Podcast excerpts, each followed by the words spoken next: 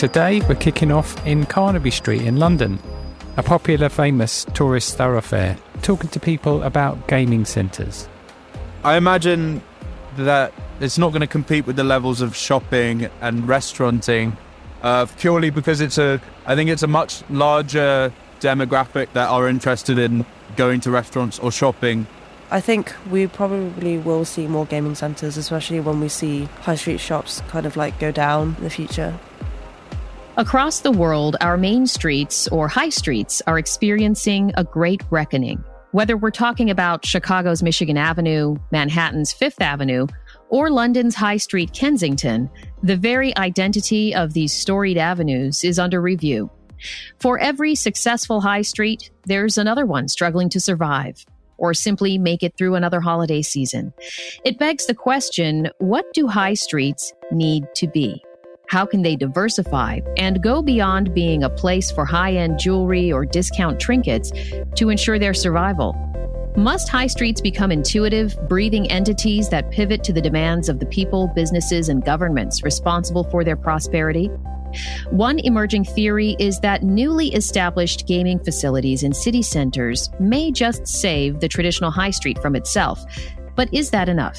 Because overall, the situation for high streets is serious. According to the Office of National Statistics' March twenty twenty report on high streets, a third of addresses on U K high streets belong to retail shops, with half of those addresses being residential. In July twenty twenty-two, The Guardian's Sarah Butler noted that campaigners are urging the U K government to back a fund worth three hundred fifty million pounds aimed at reviving high streets. In order to see why we've arrived here, I'm going to speak with Richard Baldwin, Director of Leisure from Avison Young. Throughout this episode, we'll also hear from Andrew Carter, Chief Executive of the Center for Cities, and Michael Harrison, co-founder and chief growth officer at Gravity, an indoor gaming complex at the vanguard of transforming the high street. I'm Miriam So, and this is Changing Places. Let's hear from Andrew Carter, chief executive of the Center for Cities.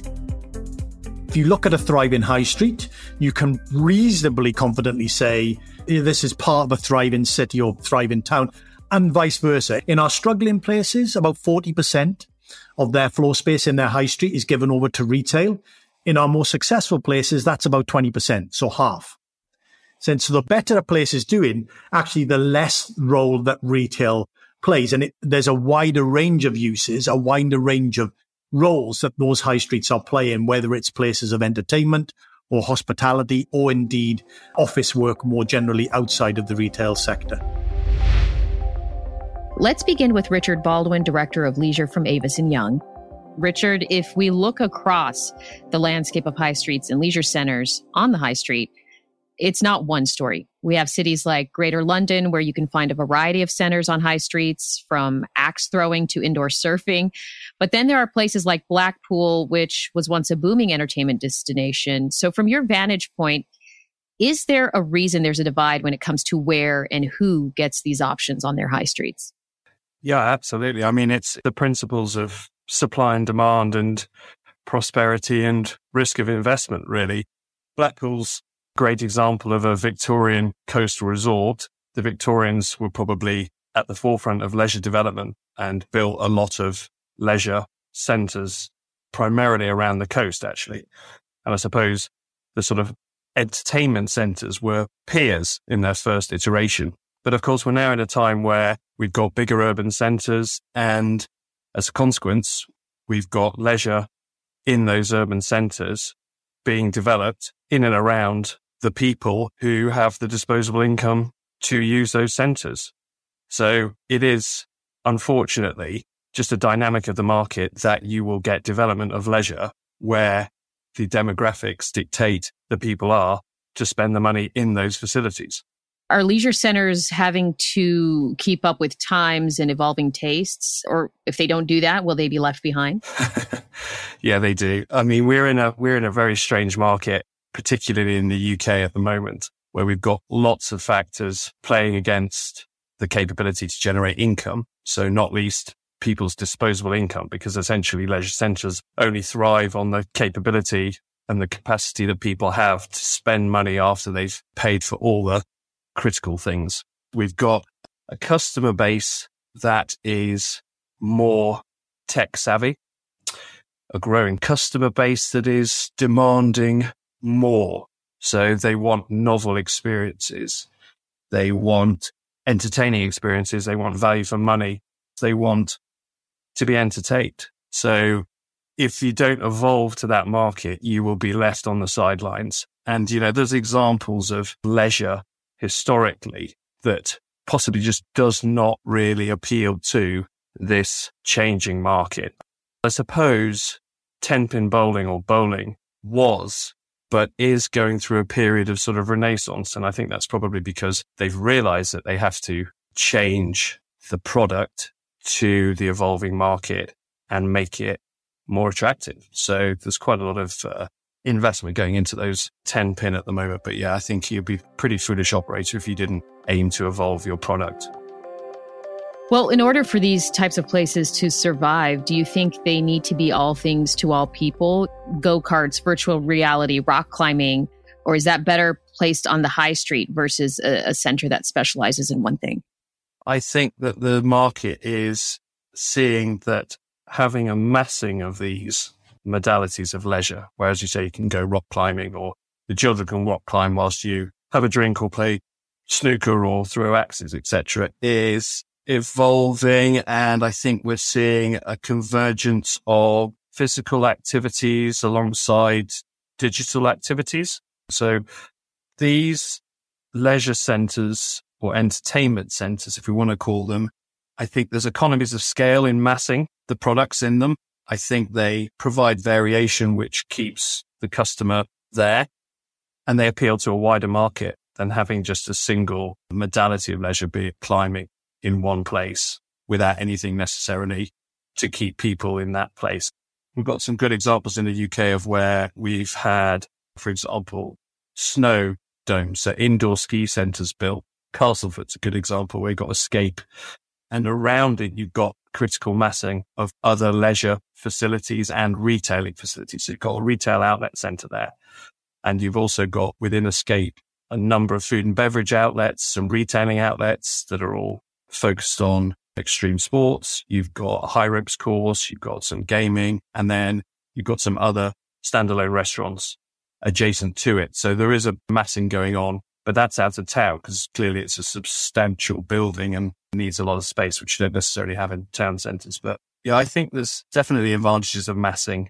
There's advantages to massing in every modality of property when you think about it. You have massing of office blocks, office accommodation in one area. You have massing of residential, massing of logistics, because it makes sense from an investor's point of view and a developer's point of view to have that massing. And, and on a macro scale, it probably, I think it has advantages if you do it in the leisure sector as well. Mm-hmm. Yeah. I mean, I'm thinking if, if there was a place that had all these activities and I never had to leave, I would definitely go.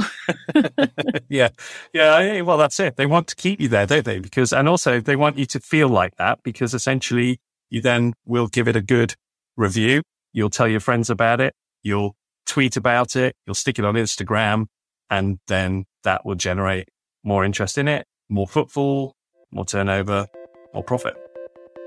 Is the future of the high street one where you can have a gaming center in an old department store, or will new spaces have to be built for the needs of these centers? But before we get there, let's hear from Michael Harrison of Gravity, and then we'll go back to London's Carnaby Street. We built Gravity ones of during the pandemic. Before this, we was predominantly the, the market for us was the the three to thirteen year old with the the Gravity active concept, which is trampolines, climbing walls, obstacle courses. This big box opportunity was not available before the pandemic. The spaces just wasn't there. So the likes of the Debenhams going bust allowed these spaces to be available for leisure. And landlords are that it's hard to change, to change the view that this this unit that has forever been a Debenhams, that a go-karting track and a bowling alley and bars and restaurants are the right thing to do. It's proven it's absolutely the right thing to do. And not only now is leisure getting the third floor behind the escalators where nobody wants to put retail, the future will see leisure be front and centre on the mall. and retail work around it. And Gravity will will not be just the future of leisure, but also retail. The best thing about Gravity is the locations we choose and the retails around us. And leisure should fall into those retail and F and B opportunities. And these malls need to start working together more as one entity. Stay tuned for the next part. And just a reminder, Changing Places is a podcast brought to you by Avison Young that continues to explore and question our complex relationship with the built world around us.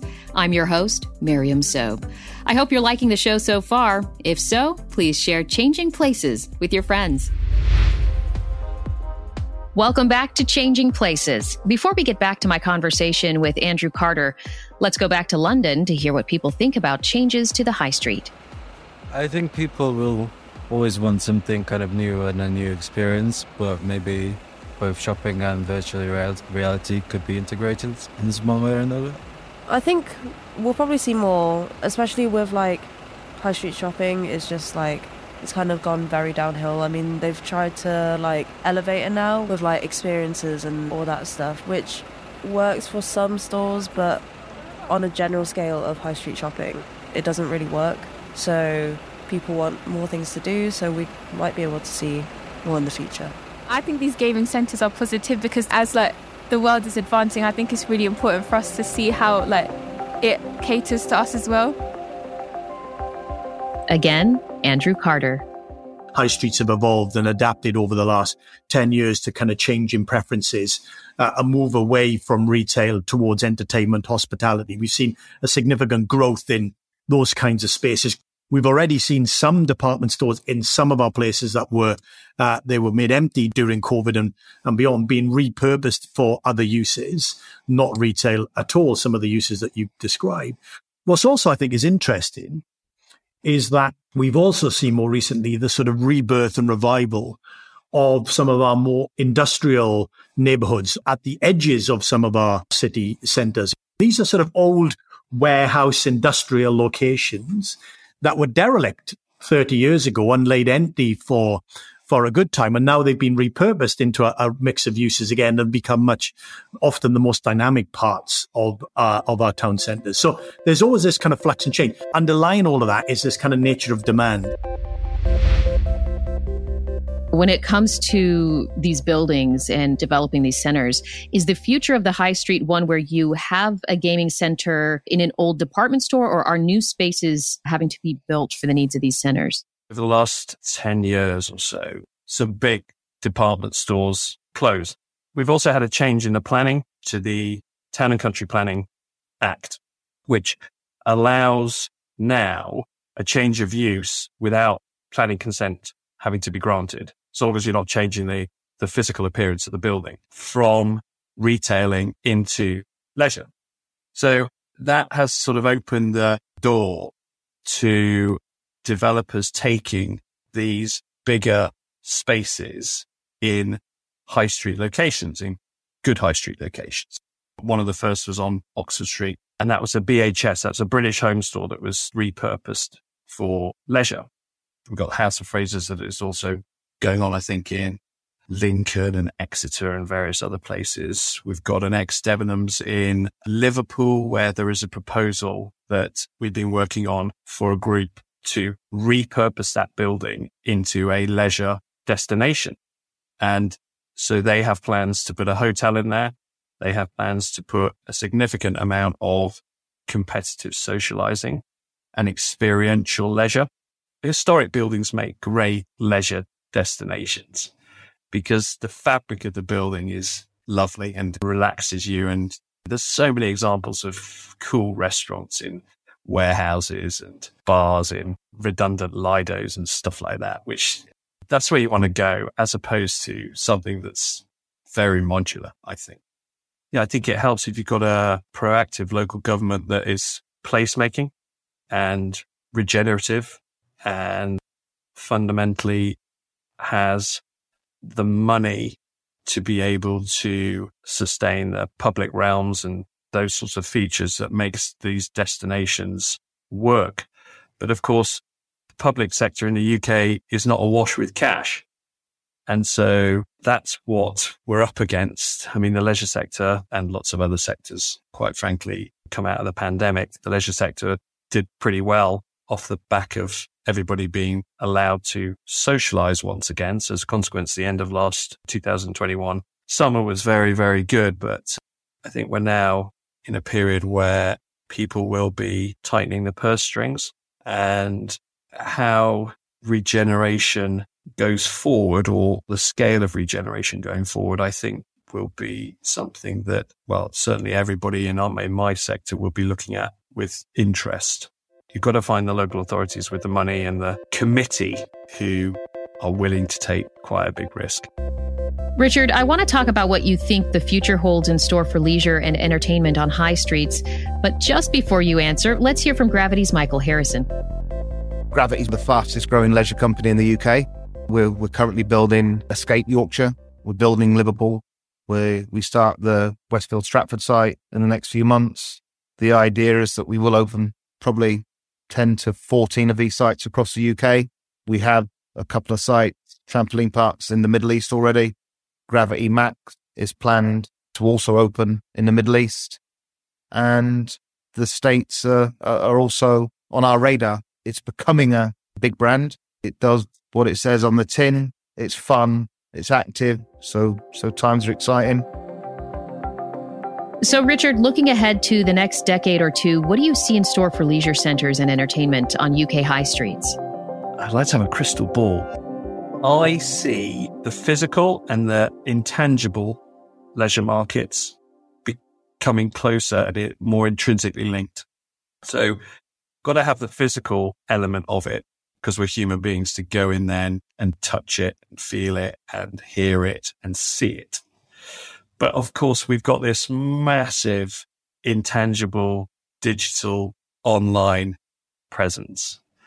And whilst you can sit at home and do it, the interaction is different. The interface is completely different, isn't it? I think fundamentally, we will see a convergence of those two aspects. How that actually plays out in the physical form of these places, I'm not entirely sure. But, you know, we've got more virtual reality going into sites. And I know Gravity's got virtual reality in there. Yeah, I mean, I, that's how I see it. I still think there will always be a market for it. Let's go back to Carnaby Street. I think the high street will probably never cease to exist. I'm not sure if it'll be more populated by gaming centres, but I'm not sure if they will take the place of the high street. Um, I very much hope the old-fashioned high street will rebound. I think the evolution of the old-fashioned high street will certainly involve more gaming centres. Certainly there will be more and more modern offerings, because our needs are growing. Sure, you're going to have more modern offers. The shops evolve, you know, people buy different things in different days. Are they going to be all gaming centres? No, in high street, you're always going to be classical purchase and objects and clothing and food. Yeah, that's that's the high street, I guess. Again, Andrew Carter from the Center for Cities. I think there's a tough ten years ahead. I think there is a real kind of recalibration of the mix of uses that are on the high street. Is it fit for purpose? Do we have too much retail? Almost definitely yes. How do we reconfigure that? We might need to take space out. We might need to be much more proactive around not only repurposing, but actually demolition. And finally, Michael Harrison. First and foremost, landlords don't want arcades in high street. They just don't. I feel not a lot has, has moved forward in the industry in the last thirty years or so. I think that the city centre who went for full licensed gaming with the big wins, I think they, they gave arcades a bad name on the high street, almost a, a little seedy. For me, for arcades, family entertainment centres, Drew family entertainment centres, cashless, with tech, and an overall experience is the future. Gone are the days where you can put some neon lights up and some some gaudy carpet with a load of arcade machines on top of it. These need to be immersive experiences. The customers have got a lot of choice nowadays. Virtual reality will play more in part of this. We've brought in e-gaming as well. People need to move away from what's been and just start putting a bit more effort into it. I think the prospect of having leisure centers full of games, surfing, go-karting, and the like sounds like a wonderful added value to the high street. If the high street is going to survive for another generation or six, it will need to be all things to all people. Maybe it's a mix of gaming centers, high-end department stores, residential high-rises, and things we have yet to dream up. Maybe we've become accustomed to going to places like Oxford Street for an outfit or a luxurious lunch at Selfridges without considering the future of these areas.